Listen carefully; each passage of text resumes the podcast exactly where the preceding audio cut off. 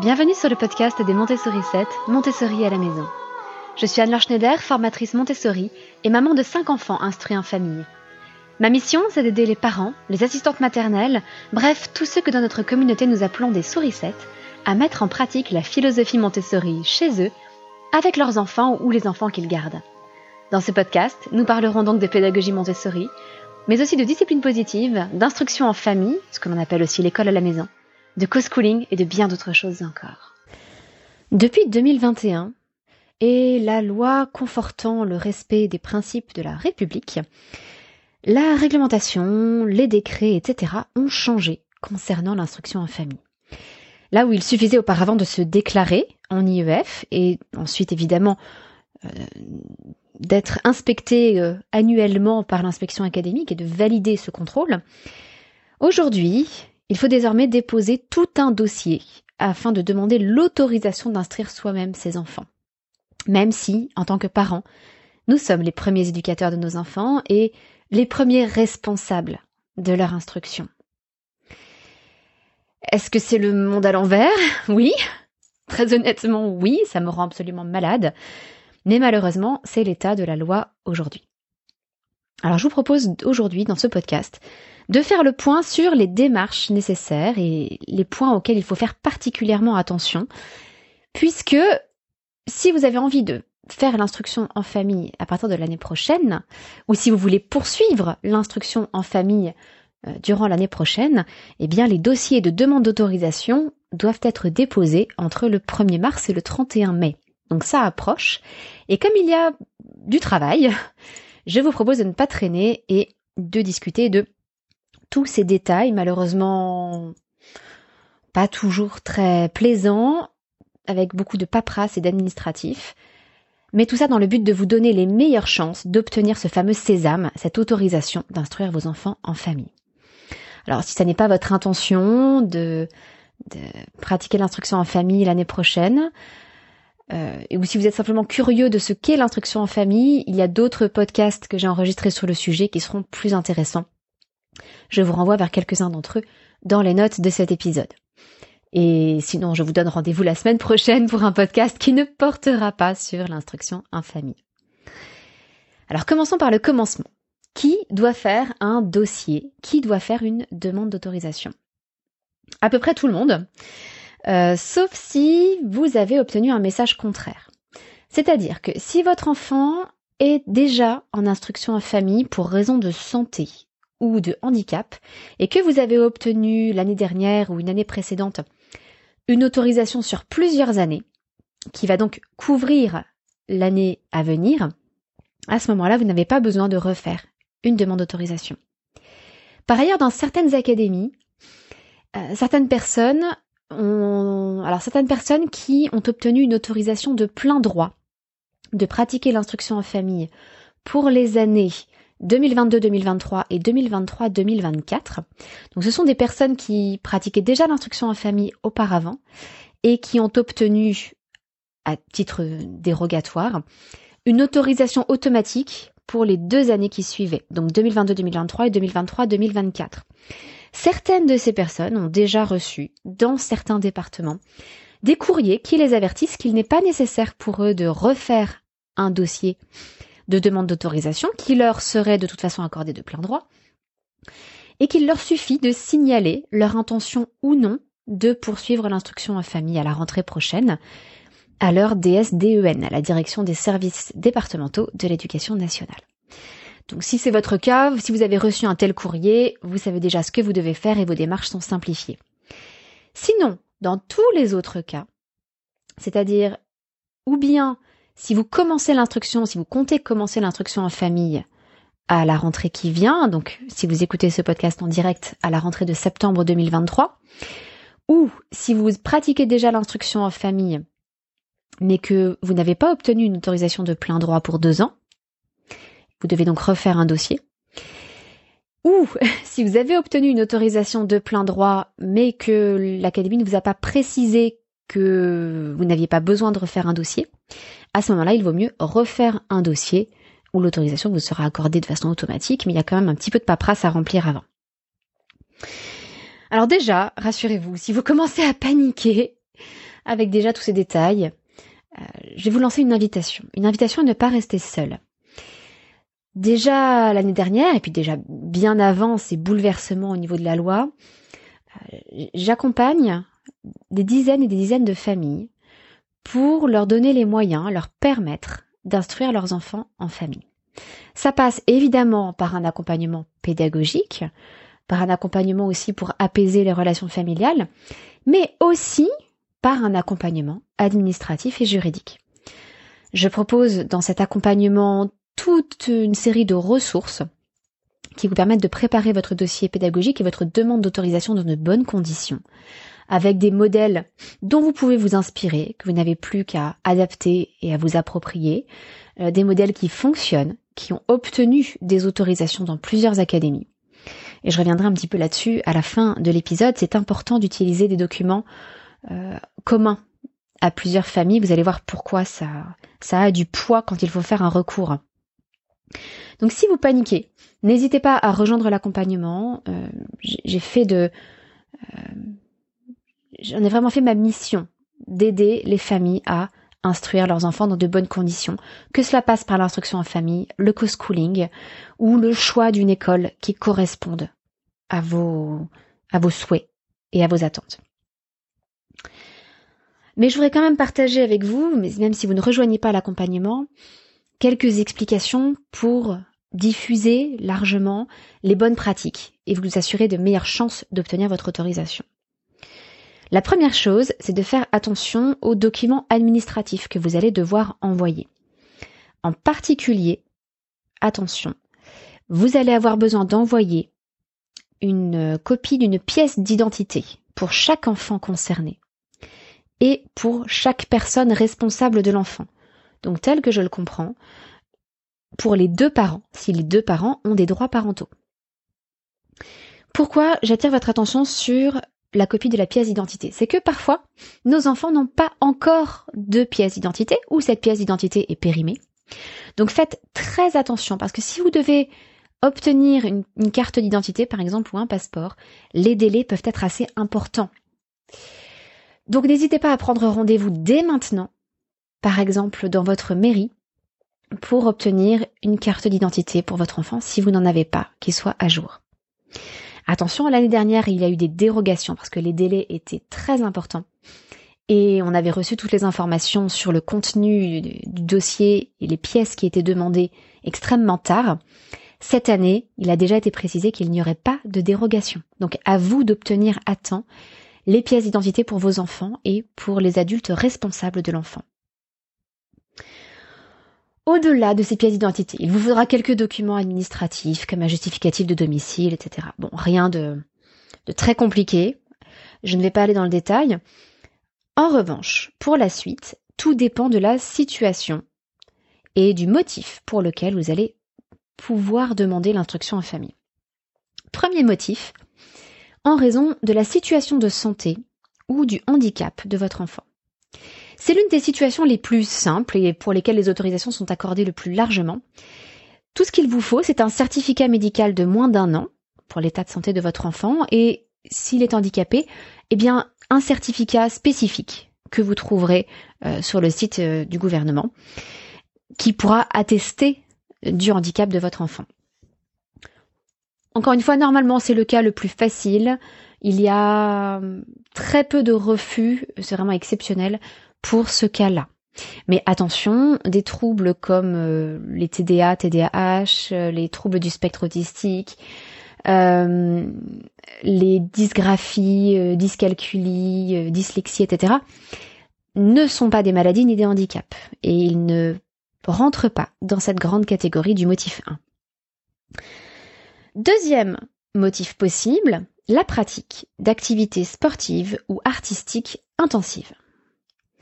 Moi-même, j'ai fait un dossier pour ce motif avec succès l'année dernière pour l'une de mes filles qui finalement est scolarisée en horaire aménagé danse. Mais comme nous n'étions pas sûrs qu'elle puisse être sélectionnée, euh, retenue au conservatoire et au collège qui proposait ces horaires aménagés danse, nous avions prévu une solution de secours avec l'IEF et à ce moment-là euh, des cours qu'elle aurait suivis euh, dans une autre école de danse. Pour ce motif d'activité artistique ou sportive intensive, vous allez avoir besoin d'une attestation d'inscription dans un établissement qui donne des cours euh, artistiques ou sportifs. Et vous allez devoir fournir un planning qui montre bien que cette pratique est incompatible avec un emploi du temps scolaire. Alors le gros souci, c'est qu'en général, et c'était notre cas l'année dernière, on n'a pas encore, entre le 1er mars et le 31 mai, tous ces documents. En particulier l'attestation d'inscription. Si votre enfant change d'établissement, eh bien, vous n'avez pas encore en mai, en général, l'attestation d'inscription pour la rentrée suivante en septembre. Donc, vous devez faire avec les documents que vous avez, les documents de l'année en cours. Vous pouvez expliquer, par exemple, que le concours ou l'examen d'entrée euh, ou la sélection sportive, etc., pour rentrer dans tel établissement n'a pas encore eu lieu et que vous n'aurez la réponse qu'à tel moment de l'année. Mais qu'en revanche, votre enfant est déjà inscrit dans tel établissement et que s'il n'est pas retenu, il poursuivra dans tel établissement. Vous pouvez aussi fournir une attestation du professeur actuel de votre enfant qui atteste que euh, la pratique demandée à votre enfant l'année prochaine sera incompatible avec un emploi du temps scolaire, ou qui atteste du nombre d'heures que votre enfant devra consacrer à la pratique l'année prochaine. Lorsque vous fournissez le planning, là encore souvent vous n'avez pas le planning définitif de la rentrée prochaine. Donc vous pouvez simplement prendre le planning de l'année en cours. Euh, vous pouvez même obtenir par exemple d'un conservatoire ou d'un club de sport euh, le planning actuel du niveau dans lequel votre enfant euh, sera l'année prochaine. C'est ce que j'ai fait par exemple pour notre fille. J'ai regardé le planning 2021-2022 qui correspondait au niveau où elle est euh, cette année, en 2022-2023. Et ça permet de réaliser un emploi du temps indicatif, un planning indicatif, dans lequel je vous recommande de bien compter les temps d'entraînement. Parce que que ce soit le sport, la musique ou l'art, il n'y a pas que les cours qui comptent dans la pratique. Il y a évidemment l'entraînement. Quand on fait de la musique, on n'a pas, euh, on ne se contente pas des heures de cours avec son professeur. On pratique tous les jours.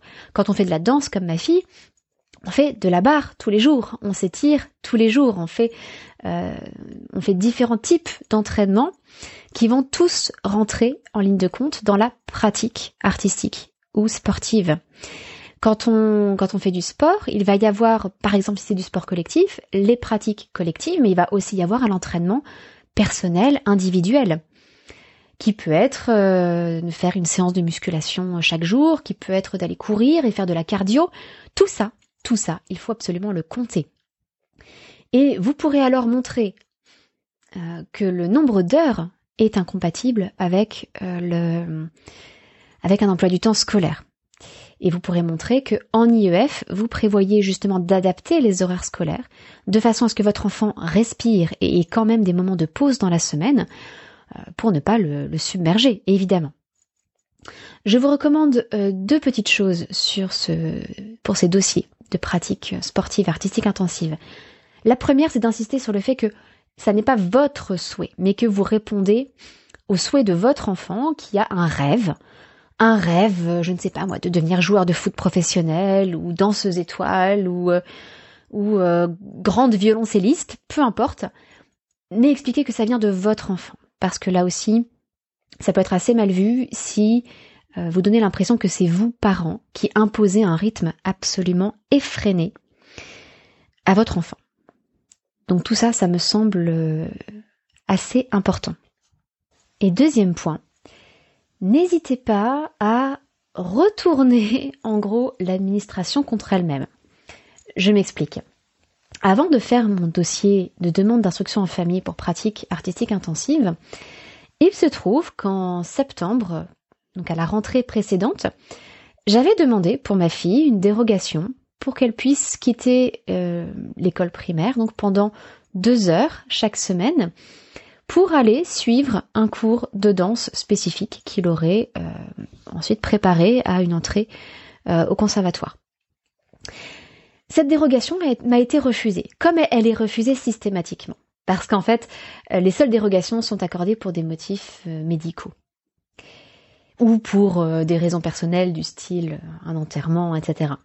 Mais jamais on ne va autoriser votre enfant chaque semaine à sauter une ou deux heures de classe pour aller pratiquer son art ou son sport.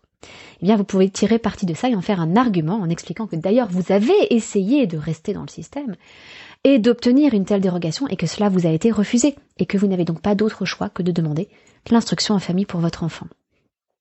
Ça peut être un argument qui, à mon sens, a du poids envers euh, la DSDEN. Troisième motif pour lequel vous pouvez demander une autorisation d'instruire vos enfants en famille, l'itinérance ou l'éloignement géographique. L'itinérance, ça peut avoir plusieurs sens. L'itinérance, ça peut concerner, par exemple, des gens du voyage. Ça peut concerner des gens qui euh, vont de marché en marché et voyagent sur toute une région, euh, changent de ville chaque semaine. Ça peut être des gens donc, qui, pour leur travail, ont besoin de se déplacer régulièrement. Ça peut aussi concerner des gens qui sont nomades par choix ou qui ont un projet de traverser la France sur toute une année. Dans ce cas-là, on parle d'itinérance choisie. Le souci, c'est qu'un certain nombre d'académies ou de départements considèrent que l'itinérance choisie n'est pas un motif valable d'instruire ses enfants en famille. Ces départements et ces académies, à mon sens, euh, donnent des réponses qui sont anticonstitutionnelles, parce que dans la Constitution, il est, nous avons quand même le droit de nous déplacer librement, encore heureux, mais ils considèrent que si on choisit d'être itinérant, eh bien l'enfant doit s'inscrire dans chaque école locale. C'est-à-dire que si vous passez une semaine à un endroit, puis une semaine à un autre endroit, eh bien vous n'avez qu'à inscrire votre enfant dans les écoles de chacun de ces endroits. Évidemment, c'est lamentable pour le bien-être de l'enfant, pour sa progression euh, scolaire également, parce que vous imaginez bien qu'en faisant une semaine dans plein d'établissements différents, ce n'est pas comme ça qu'on progresse et qu'on a un parcours un tant soit peu cohérent. Mais bon, sachez en tout cas que ça peut représenter une difficulté si vous êtes nomade par choix. Et là, les pièces justificatives à apporter sont malheureusement très floues. On vous demande toute pièce justificative. Alors par exemple, il peut s'agir d'une attestation de votre employeur qui explique que vous devez vous déplacer. Ça peut, il peut aussi s'agir d'une déclaration sur l'honneur si vous êtes à votre compte.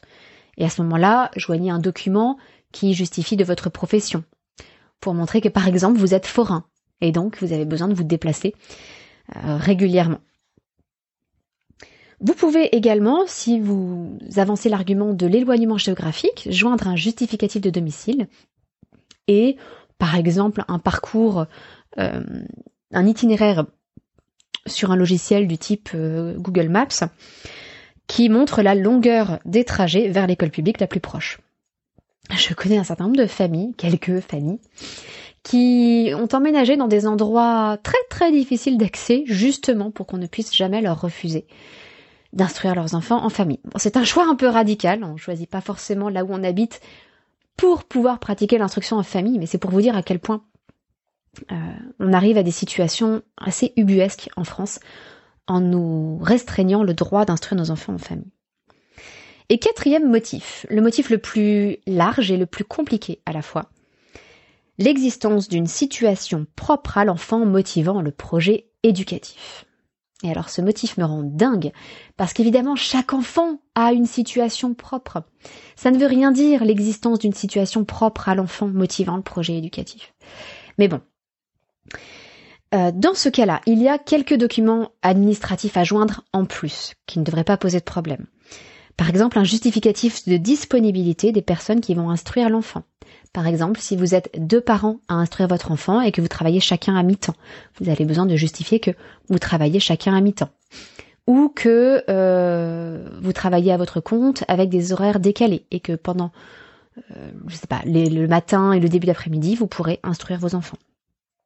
Il vous faut aussi une copie du diplôme du baccalauréat, qui est maintenant obligatoire pour les personnes qui instruisent leurs enfants en famille, et une déclaration sur l'honneur d'instruire ses enfants majoritairement en langue française.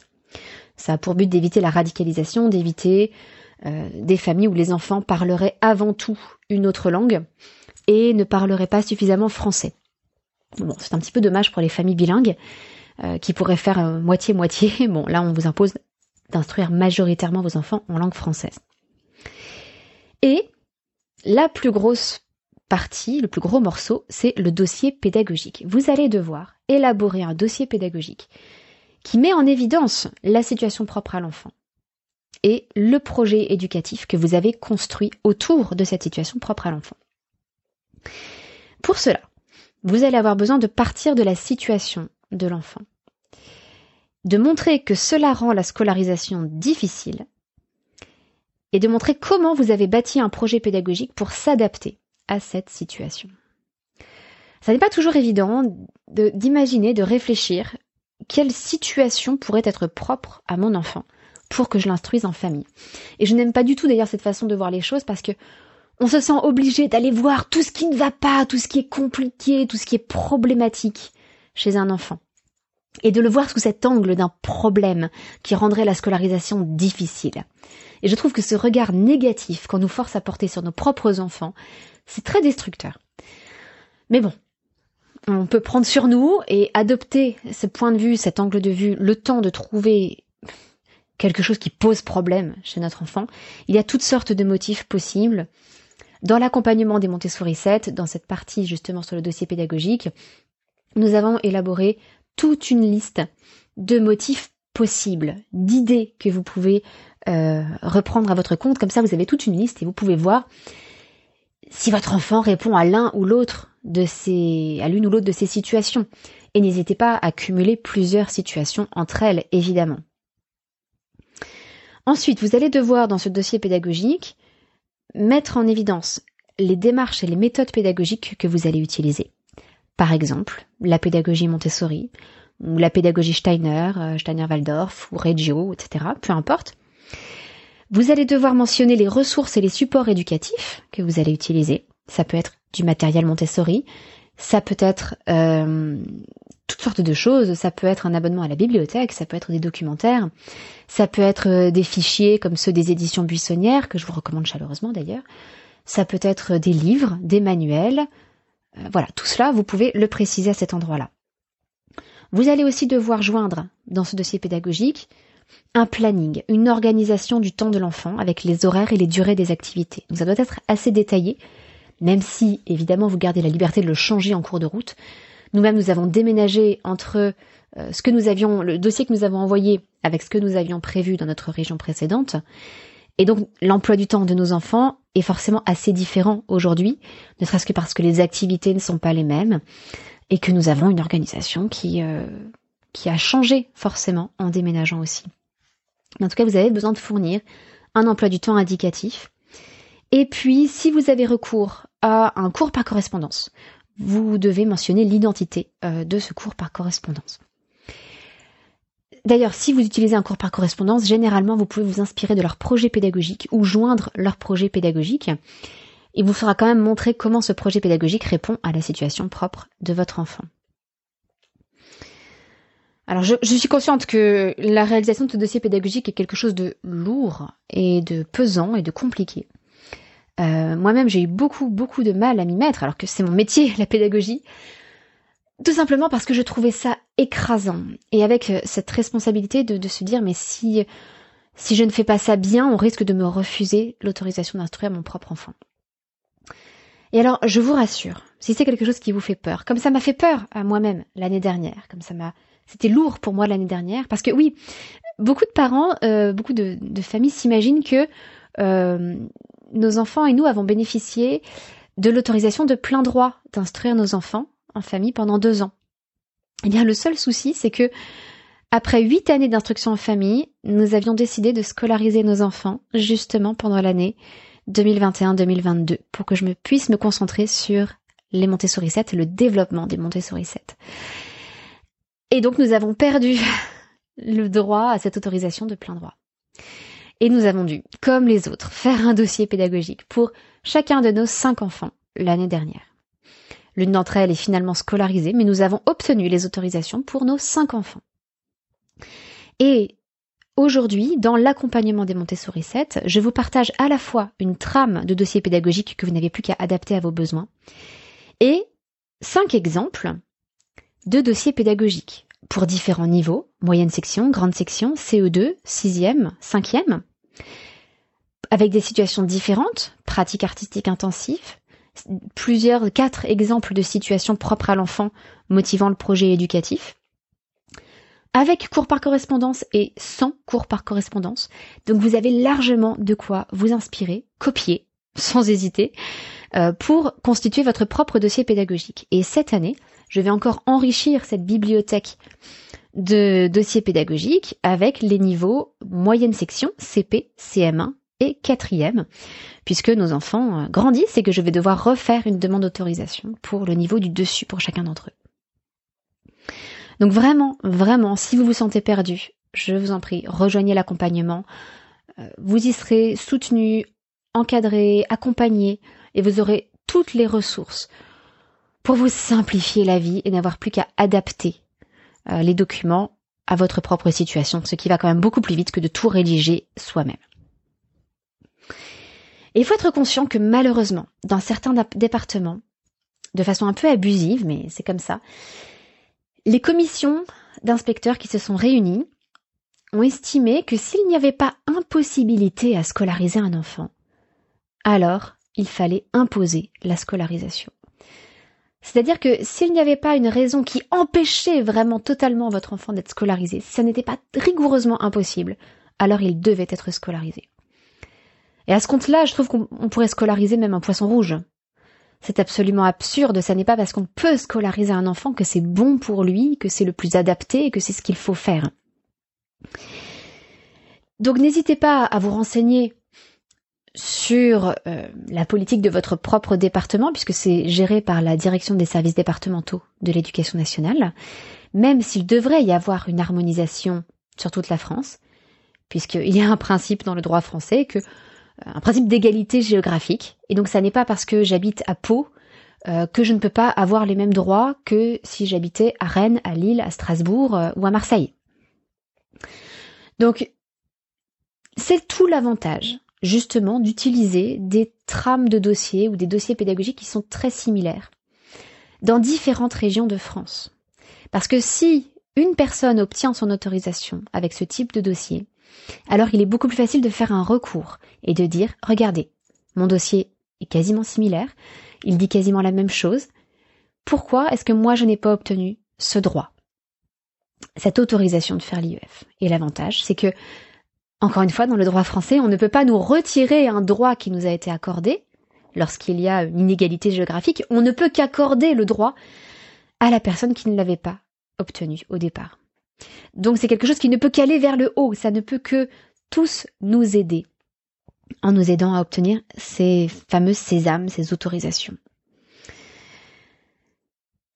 Et là encore, j'ai aidé des familles à faire leur recours, je leur ai fourni mes propres dossiers, qui avaient reçu des autorisations euh, pour que ça puisse être utilisé par elles-mêmes ou par leur avocat pour montrer les inégalités de traitement à travers la France et à travers les différentes académies.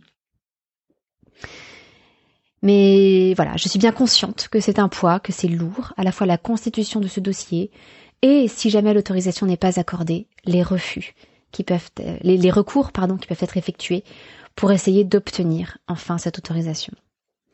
Donc encore une fois, n'hésitez pas, ne restez pas seul, n'hésitez pas à rejoindre l'accompagnement, vous y serez les bienvenus, vous y serez soutenus, accompagnés, et vous aurez toutes les ressources nécessaires pour que ça se passe bien. Dans tous les cas, je vous souhaite beaucoup de courage et je vous souhaite de pouvoir instruire vos enfants comme vous le souhaitez l'année prochaine.